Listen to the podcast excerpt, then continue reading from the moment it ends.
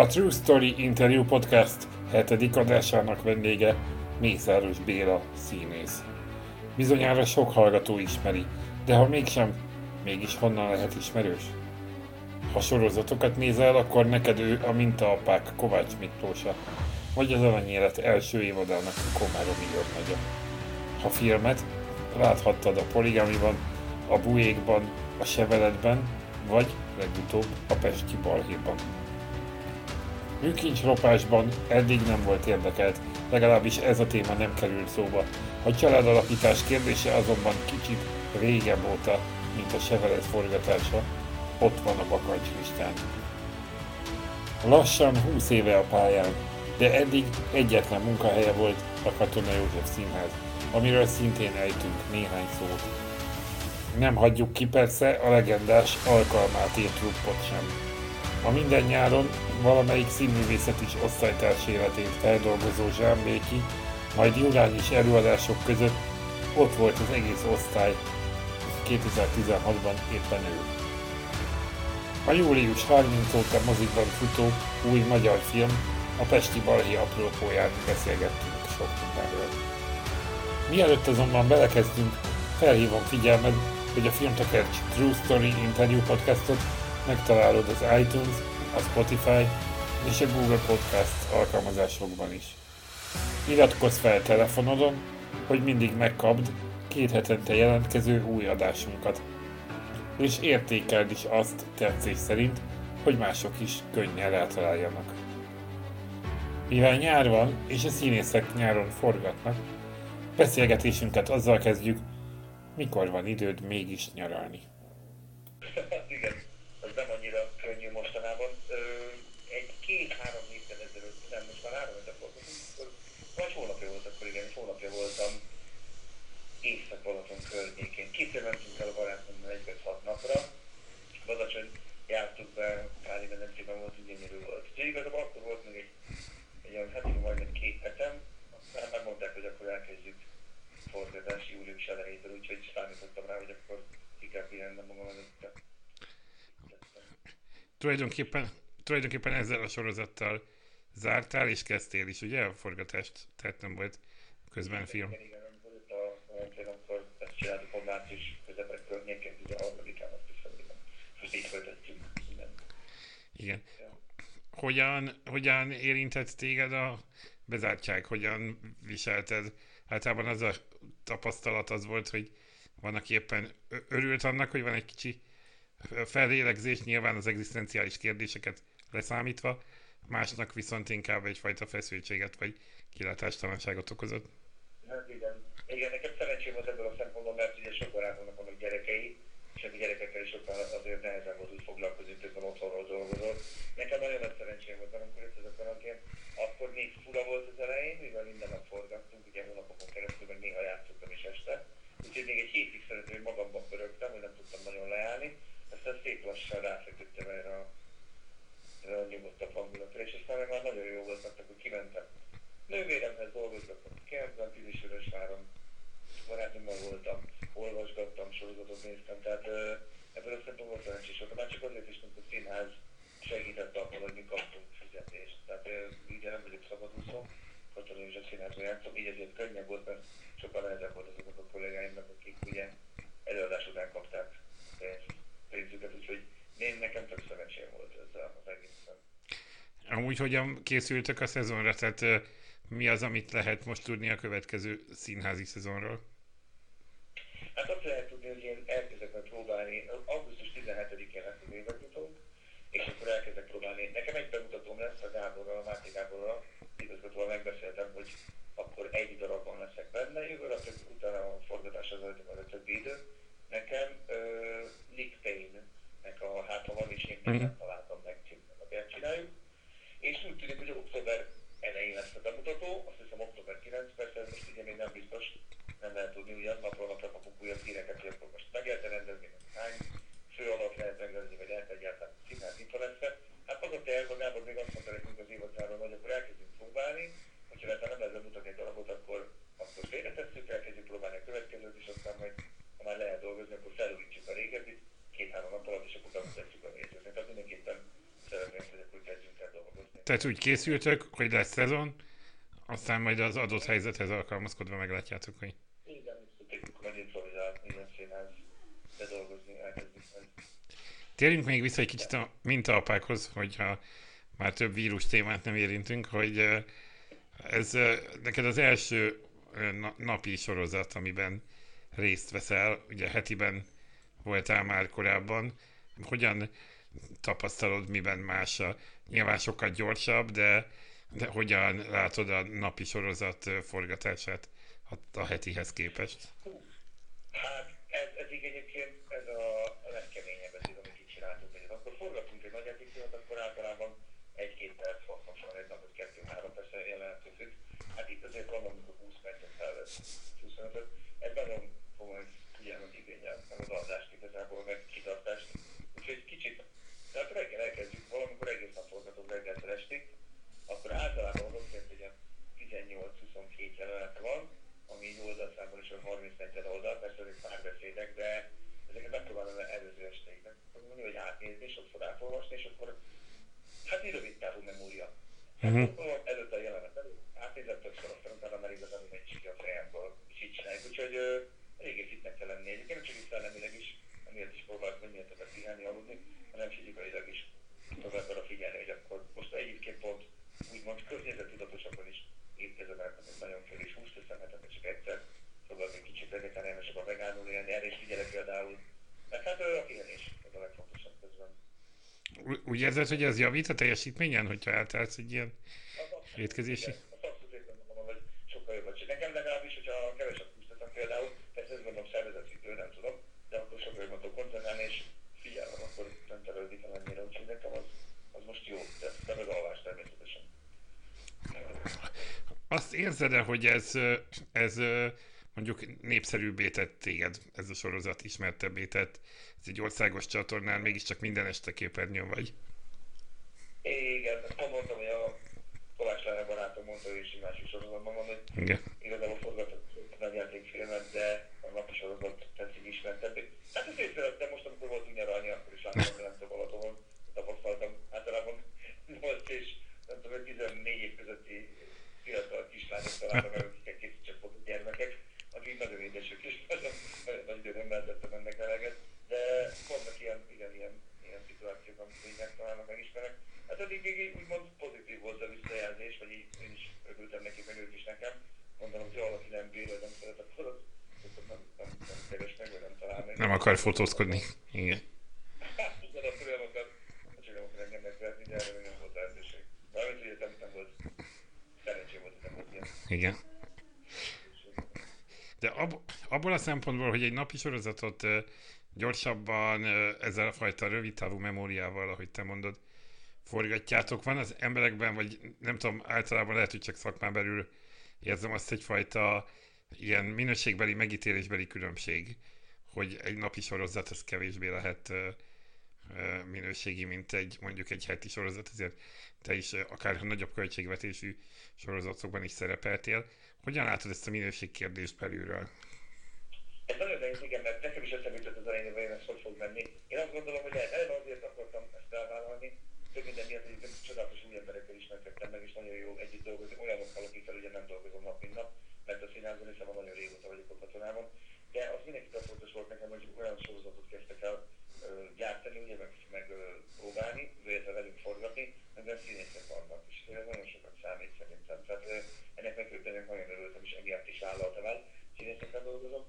A minőséggel kapcsolatban meg szerintem meg tudja az ember oldani, akkor, tehát én azt gondolom, hogy azok a színészek, akik ott vannak, meg tudják ezt oldani, hogy a szóval jön meg az a karakter, a szájukból vannak ilyen tartalma, azt gondolom. Amikor meg vannak olyan részek, ami nem alakul, vagy nem tetszik úgy, akkor az abszolút meg lehet beszélni a rendezővel és az írókkal is, megpróbáljuk úgy egyengedni azokat a dolgokat, hogy jobb legyen.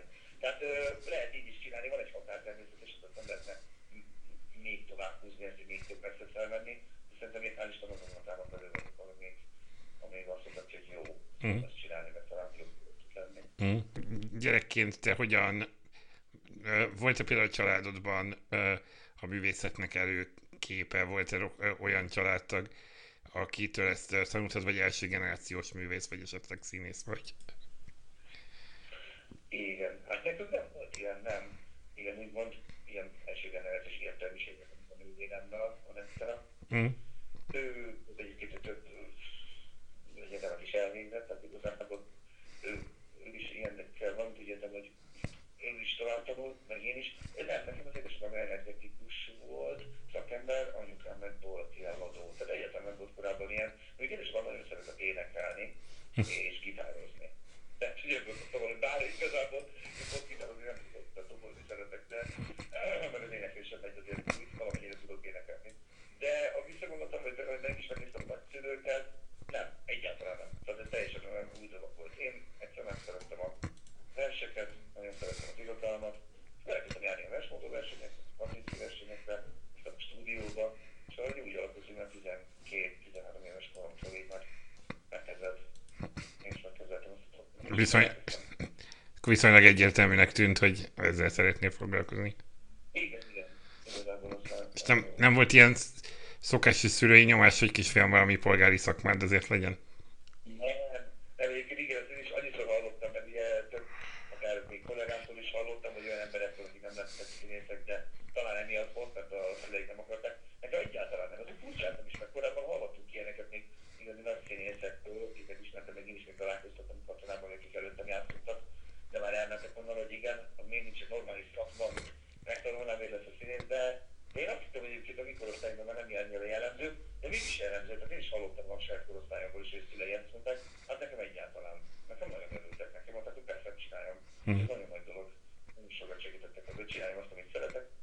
Úgyhogy nekem például édesapám rengeteget segített ebben, hogy elvitt. Nagyon sokat, amikor tényleg ő mondta neki, hogy most akkor be kell menni, vagy netán este próbálnak, vagy vagy éjszaka benne lógnék egy barátomnak, vagy mindig.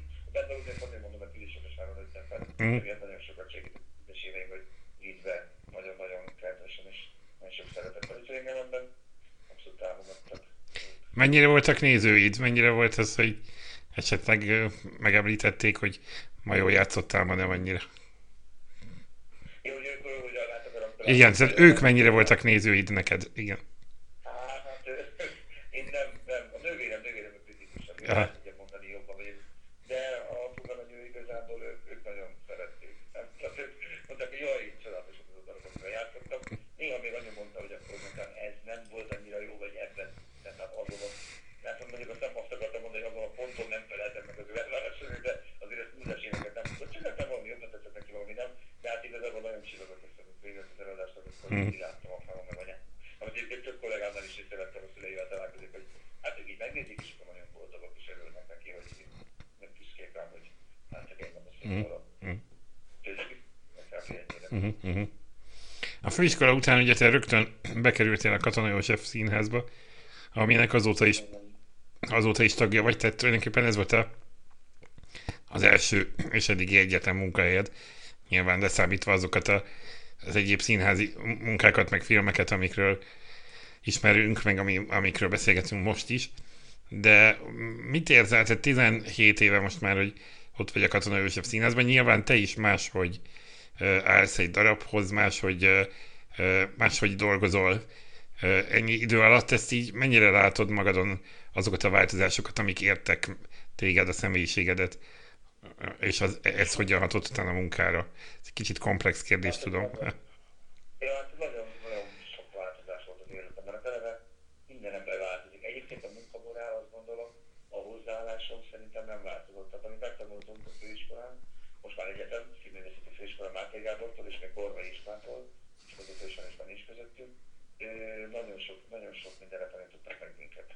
Színészetnek tényleg olyan alap dolgait, érzéseit, tényleg akár kommunikációban, gesztusban, megnyilvánulásban, szerepelemzésben, odafigyelésben, tehát ö, kitartásban, tehát tényleg sorolhatnám, rengeteg, rengeteg mindent tanultunk nekem, az egy csodálatos év volt, csodálatos évek voltak az a négy év, azokban annyi mindent magamban szívtam, hogy akkor ugye azt hittem, persze enyém a világ, tényleg fiatalok ezt hiszik, ami nem baj, elmentem a katonába, kicsit visszafogtam akkor magam, láttam, hogy ha még mennyi mindent kell tanulni, és a 17 év alatt, hát Istenem, rengeteg mindent történt. Hát Most csak visszagondolok, hogy akár meg is nézek olyan darabot, van ugye fel van olyan sok minden, sok előadásunk, amiben én még fiatalabb voltam, hát természetesen ugye változtatnék is rajta. Ennyi mindent máshogy csinálni, tehát az ember az fejlődik, változik, magánéletnek kihat rá, szóval rengeteg, nem tudom, hát ahogy érik, ahogy férfi, jelen esetben én, hogy férfiasodunk, hogy telnek az évek, hogy amik történnek az ugye a magánéletemben, azok is alakítanak meg a gondolkodásom is változik persze a színházról. Meg vannak olyan típusok, akik később érnek egyébként, ezt én valami tapasztaltam magamon, az az igazság. Ez most nem amiatt mondom, mert nekem most szerepelő filmekben vagy sorozatban, és most lettem ismertettek, nem így értem. Uh-huh. Így értem most, de mint, mint, mint személyiség, mint egyéniség, beértem színészként. Azt nem tudom, de az biztos, hogy észlelem magamon, hogy uh, lenyugodtam sok szempontból. Tehát um, sokkal jobban oda figyelni magamra egy próba közben. Sokkal jobban látom azokat a dolgokat, amiket nem kell ugye tapasztalatom meg rutinból így ránézve, mert nem kell végigmennem azokon az utakon. Végigmegyek persze természetesen, mint a színész, de talán ebből a szempontból lenyugodtam, mert nem vagyok olyan csércsap. Mm. Meg az a gyerek is talán kezdett egy picit eltűnni, és, és az igazából talán komolyan is vettem mm. szempontból, meg sok szempontból. Szóval kicsit, szerintem talán kicsit később értem be, most, mondom persze 40 évesen, aztán majd kiderül, hogy később még ez két múlva, hogy reagálni kell. Erre akkor lehet, hogy így több minden, és ő biztos, hogy akkor már még több mindenre rájövök, de ez tényleg olyan a szakma, ami teljesen közhely tudom, de tényleg az életed égít az ember. Amikor te bekerültél, akkor kik voltak azok az idősebb kollégák, akiktől te tudtál tanulni? Most, hát igazából amikor még fiatal voltam, mert most már ugye nem vagyok annyira, akkor úgymond idősebb kolléga, aki csak 10 évvel, csak 10 évvel idősebb nálam nagyjából, akár a Fekete Tibi például, na de hát a hirtelen mond, Bodnár Erika, Szarcsvai László, Új Laki Dini, Bány János, Auma Péter, tehát sokan voltak mm. olyan mindegyiküktől. Meg persze nem is csak tőlük fiataloktól is mindenkit lehet tanulni valamit. Uh-huh, uh-huh. Ja. Nagyon uh, szépen beszéltél így a főiskolai évekről, és most például meg is jelentél egy videóban, amikor ugye itt az egyetem átalakításának tervéről volt szó, ahol azt mondtad, hogy az SFE olyan, mint egy szerelem, amiben mindent megél az ember, és annak ellenkezőjét is felejthetetlen. Ezt hogy érted? Ezt egy kicsit, tudom, nehéz ezt a szimbólumokat megfejteni, de egy kicsit tudnál erről mesélni, hogy ez mit jelent neked pontosan? Hát, amit igazából az előbb mondtam, ez a rengeteg tanulni való, meg minden egyes perc, amit eltöltöttem a főiskolán, amit a tanároktól kaptam, amit már ugye említettem az előbb, és hát ott nőttem fel 19 éves koromtól tényleg. Azért mondtam azt a szerelem hasonlatot, hogy egyszerűen minden egyes nap megéltem, akár reggeltől estig azt, hogy imádom, amit csinálok, szeretem, aztán azt érzem, hogy minden jól megy benne, Istenem, színész leszek, adhatok az embereknek, aztán meg azról jövök rá, hogy úristen, milyen tehetségtelen vagyok, mégsem működik, akkor ki fognak rúgni, mert ennyire nem megy, aztán rájövök, hogy nem rúgnak ki, jaj, akkor remélem, hogy egy jó színászhoz szerződöm. Tehát igazából szinte minden nap átéltem, és hát rengeteg, ugye mi az érzelmeinkkel játszunk folyamatosan, ezért, ezért is hasonlítottam a szerelemhez, hogy minden szerelemtől kezdve, hogy szeretettől, a gyűlöleten át tényleg annyi megfacsarja az embernek a szívét, meg a lelkét, de aztán vége mégiscsak pozitív lesz, mert annyi minden szippan hm. magába az ember, hogy úgy úgymond saját magához képest győztesen tud ebből kikerülni. Jobb esetben ugye így a színművészetiről annyi mindent tanul. Uh-huh, uh-huh. Érzések Gondolom ez is közre játszik abban, hogy ti ugye azóta is minden évben az osztályjal összejártok, ez ugye azóta is egy legendás éves gyakorlat, mindig valamelyik őtök az osztályi tagjának életét dolgozzátok fel egy külön színdarabban, ez az úgynevezett alkalmáté trupp színtársulat, ha lehet így mondani. Hogyan, hogyan alakult meg ennek az ötlete? Hogy indult ez az egész? Hát igen, ez olyan régen volt már, hogy te máshogy gondolunk rá, vagy emlékszünk rá. Lehet, hogy most én sem mondom pontosan, de talán csináltuk mielőtt egy-két másik előadást is, amiben énekeltünk, vagy volt egy olyan előadásunk, aminek az volt a cím, egy migrénes csirke, ott például mindenki az étkezéséről mesélt a nézőknek, kitaláltuk azt, hogy mi lenne nyáron csinálnánk, és azt hiszem, Máté Gábor, ugye osztályvezető tanárunk mondta azt, hogy mi lenne, hogyha megcsinálnánk az életét, aki akar persze mesélni róla, annak megcsinálnánk annak az életét, akik kihúzunk. És akkor ebbe így belementünk, és akkor nem mindenki volt ott, de először kihúztuk a járó Zsuzsit. Uh-huh. Ő volt a legelső, azt hiszem nem is tudom, 2005-ben vagy honnan, nem tudom. Akkor, akkor előadtuk azt, és akkor minden évben húztunk a következő évre, hogy ki legyen az. Szép lassan, hogy belevelegettünk, aztán már átjöttünk ugye a Jurányiba, mert először még Zsámbékon játszottuk ezeket az előadásokat és akkor mindig mesél mindenki magáról, hogy akkor mit akarna, hogy mit szeretné benne legyen ebben, a, ebben az előadásban. És hát az előadásoknak a menete is azért elve más, mindenki máshogy képzel el, ugye, amit akar mutatni magából. Meg hát az is más, hogy régebben még ugye a főiskoláról tudtunk mesélni sokat meg a gyerekkorunkról, de azóta mert ugye már 13 év, amióta csináljuk ezt, és ugye már hát nagyon sok súlyosabb, mélyebb dolgok is belekerültek azóta, amit az ember ugye átél a magánéletében, szakmai nehézségek, kihívások, ugye, akár haláleset is, szóval sok minden történt azóta, Igen. egyre mélyebbek is súlyosabbak ezek az előadások, azért az érezzük a nézőknek is a reakciókból. De szeretik, mert persze sok humor van benne, meg hát igazából az tíz nap alatt rakjuk össze. Uh-huh. Úgyhogy ebben, ebben is van valami szerethető, olyan, olyan megbocsátóbbak így a nézők, meg mi sem veszük annyira. Komolyan veszük természetesen, csak hát mégis tudják, hogy ez mennyi idő alatt készül el, azért így, így megértőbbek. De szeretik nagyon ezeket az előadásokat. A tiéd ugye, né, a tiéd ugye négy évvel ezelőtt volt. A szavaidból azt veszem ki, de cáfolj meg, ha nem, hogy igazából örülsz ennek, hogy később kerültél sorra. Igen, én örülök abszolút. Igen, de hát többen mondták is, akik már korábban voltak, hogy te jó lett volna, ha engem is később húznak, hogy milyen lenne, hogy elkezdenénk újra az egészet. Ez, ez biztos nem lesz. Na, ezt akartam kérdezni. örültem- Igen, én örültem, hogy később, mert ö, ráadásul pont nekem 16-ban volt egy a utóbbi három évem, tehát ahhoz képest utóbbi három évem, tehát 2013-tól 16-ig, amit így, amit így egyszer szerettem volna róla beszélni. Korábbi dolgokról is beszélhettem volna, de engem akkor pont az foglalkoztatott nagyon, és azt gondoltam, hogy akkor ezt igazából ezt most akkor kibeszélem magamból. Elmondom, többiek meghallgattak, belementek, kitaláltunk dolgokat együtt, és akkor így könnyítettem is a lelkemen egy picit, mert igazából ilyen terápia jellege is van ennek Uh-huh. az egésznek. Nagyon is van.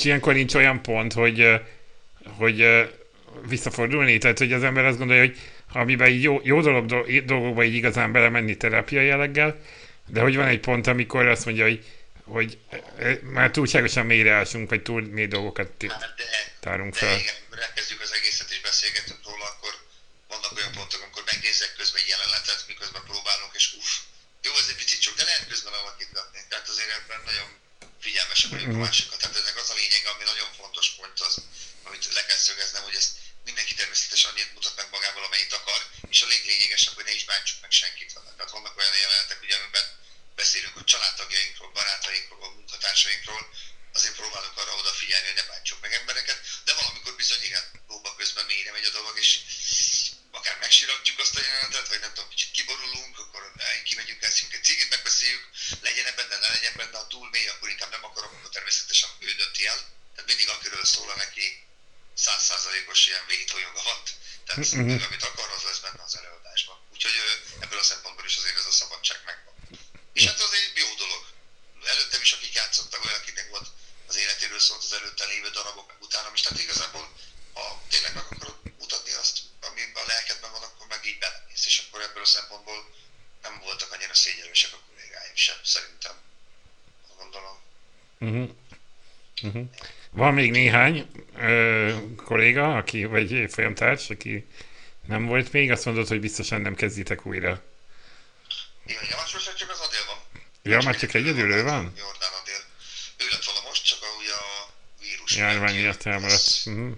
Hát nem, újra nem kezdjük, ez így volt jó egyébként, hogy Mhm. mennyi ideig tartott. Még szó volt arról, hogy netán legyen a következő az utolsó Máté Gábor, hogy akkor az ő életét Igen. megcsinálni, de szerintem az már nem lesz. Nem tudom, hogy hogy állna hozzá. De amúgy lehet, hogy mondta, hogy benne lenne, de ahogy kiderül, még nem tudom, hogy az osztály meg, hogy ki hol tart. Annyi minden változik az évek alatt, hogy lehet, hogy jövőre már kitalálunk valami más. Lehet, hogy még folytatni fogjuk, vagy tartunk egy év szünetet. Hát nem tudom, ez majd szerintem jövőre majd kiderül. Jövő év nyarára. Uh, volt szó uh, erről a színházról, de vannak azért más a katonán kívül is ki ki szoktál kacsingatni például a tápszínház darabokra, vagy pedig olyan kabaré-szerű előadásra, mint a 40 a vagy Véges Élet című Duma Színház felkérésére előadott darab, ami egy kicsit megint ezt az öregedés témát veszi elő. Ez ugye egy pár évvel ezelőtti, ha jól tudom, nem is egészen friss darab, te tavaly töltötted be a ne- 40 évet, hogy ez jó volt egy ilyen, akkor voltál olyan 35 körül, tehát hogy azért már úgy felkészülés gyanánt erre, az, erre a korra, tehát ez, hogy élted meg ezt a, ezt a témát, vagy ezt a kabaréban való feldolgozását ennek a témának? Ja, hát a kabaréban volt az igazából olyan fajta önködködés volt, amit szerettünk meg tök jól csinálni, meg jó is volt. Ott uh, még ebben nem is gondoltam bele. Tényleg most belegondolok, hogy szinte 34-35 voltam, és utána durva. Akkor még nekem nagyon távoli lett, mint az a 40.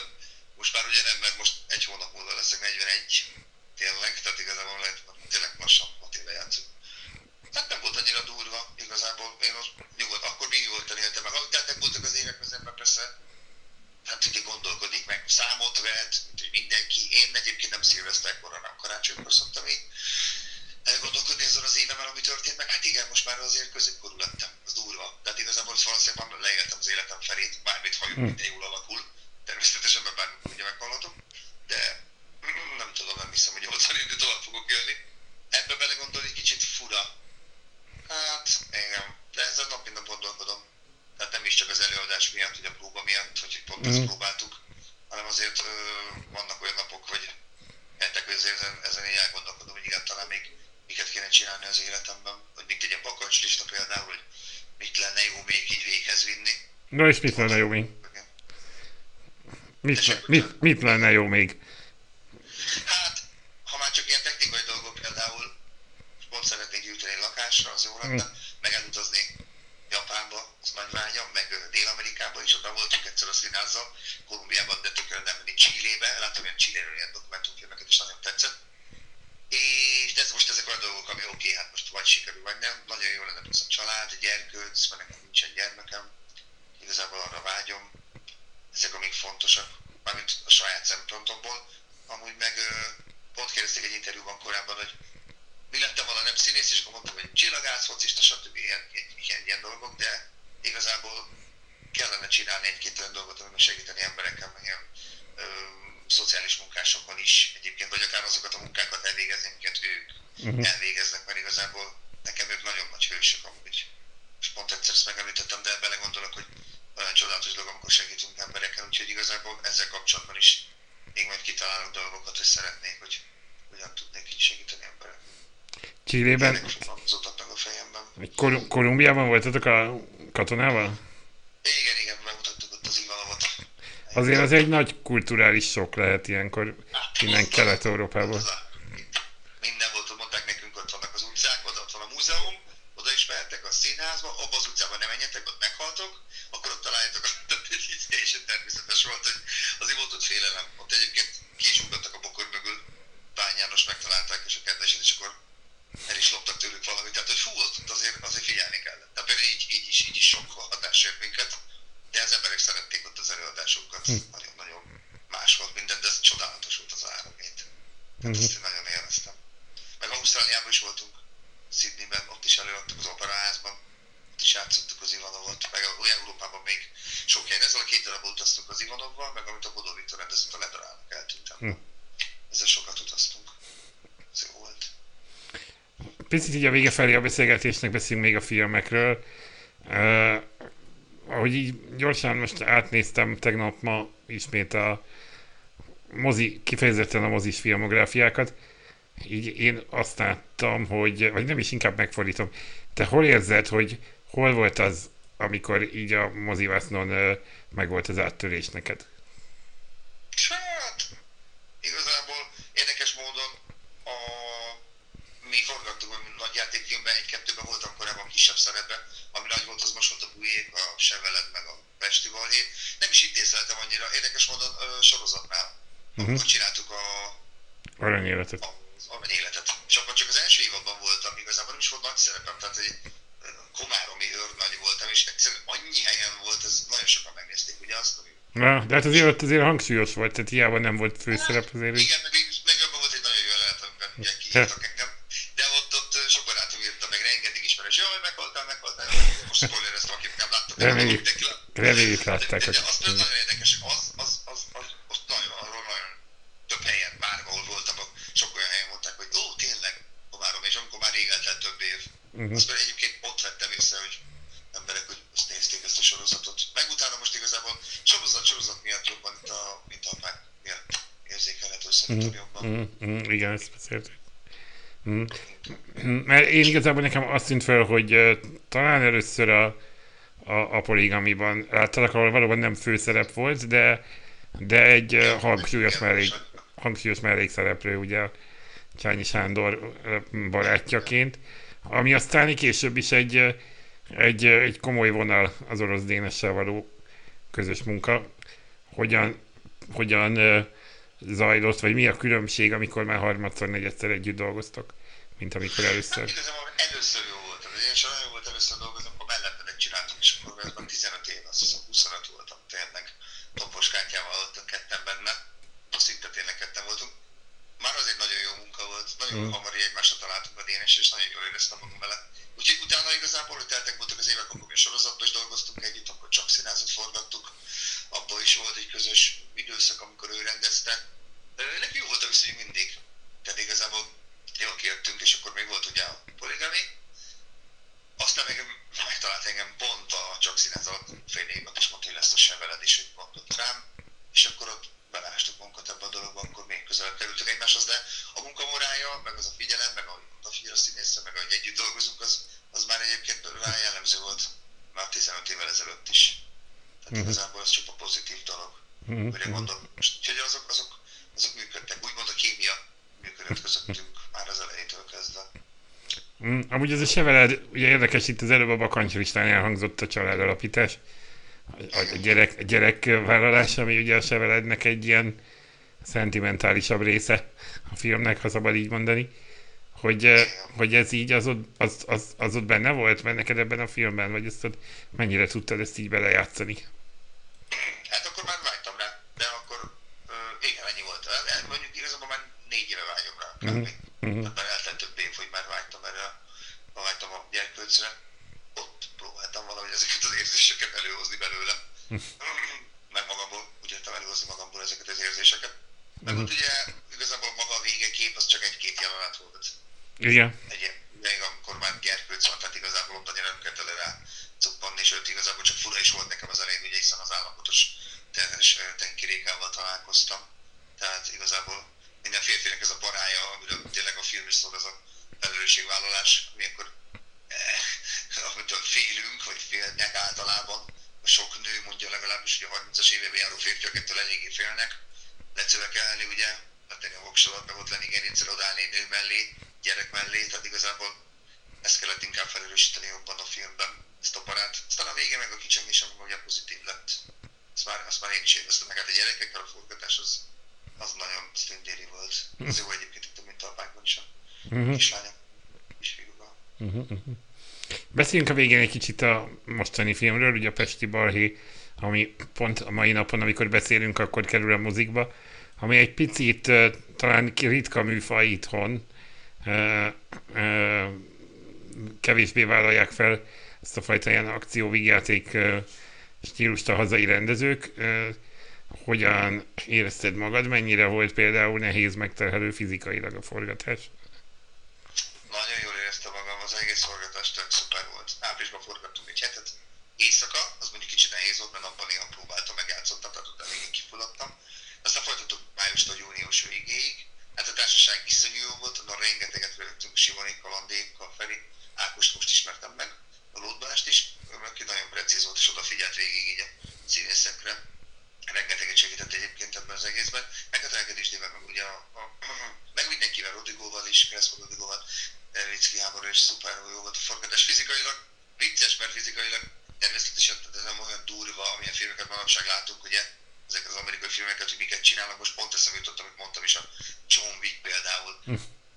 Tényleg hihetetlen, vagy akár még ez a Tom Cruise csinálni, és belegondolok 50 évesen ilyen az ködörök nélkül, hogy sokszor ilyen jelenteket. Nekem nem volt ennyire megterelő, mert csak így be kellett mászni, meg rohangálni, meg egy-két pofon, egy-két gyomros, de azért az megterelő volt éjszaka ezt lenyomni 20-30 mm. egymásra ezeket a jeleneteket, úgyhogy is próbáltam jobban figyelni, amúgy az alvásra, meg edzettebb is voltam, meg hát az az igazság, hogy akkor még vékonyabb is voltam, úgyhogy próbálok most arra megint odafigyelni, hogy fogyjak egy picit, de nagyon jó volt az egész, nagyon-nagyon élveztem a forgatást, tényleg jó, szerencsés vagyok ebből a szempontból az utóbbi időben, hogy tudtam ilyen filmekben lenni, és többet tudtam forgatni, mázli. Mit vártok ettől a filmtől? Tudom, hogy az újságírók nőnükéje a számok, de akár a látogatottságról, akár a fogadtatásról.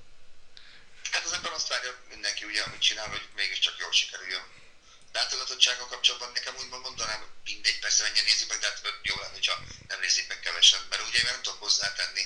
ez már lefordult, ez van, tehát igazából ugye ezzel nem tudunk változtatni. Attól még a vágy bennem van, természetesen nézik meg sokan meg. Örülnék neki, hogyha szeretnék az emberek. És hát jó lenne, hogyha szeretnék, igen, megnéznék, vennék, vagy megmutatnak másoknak, és sikeres lenne a film. Persze, hát az ember vágyik rá. Úgy legyen. Már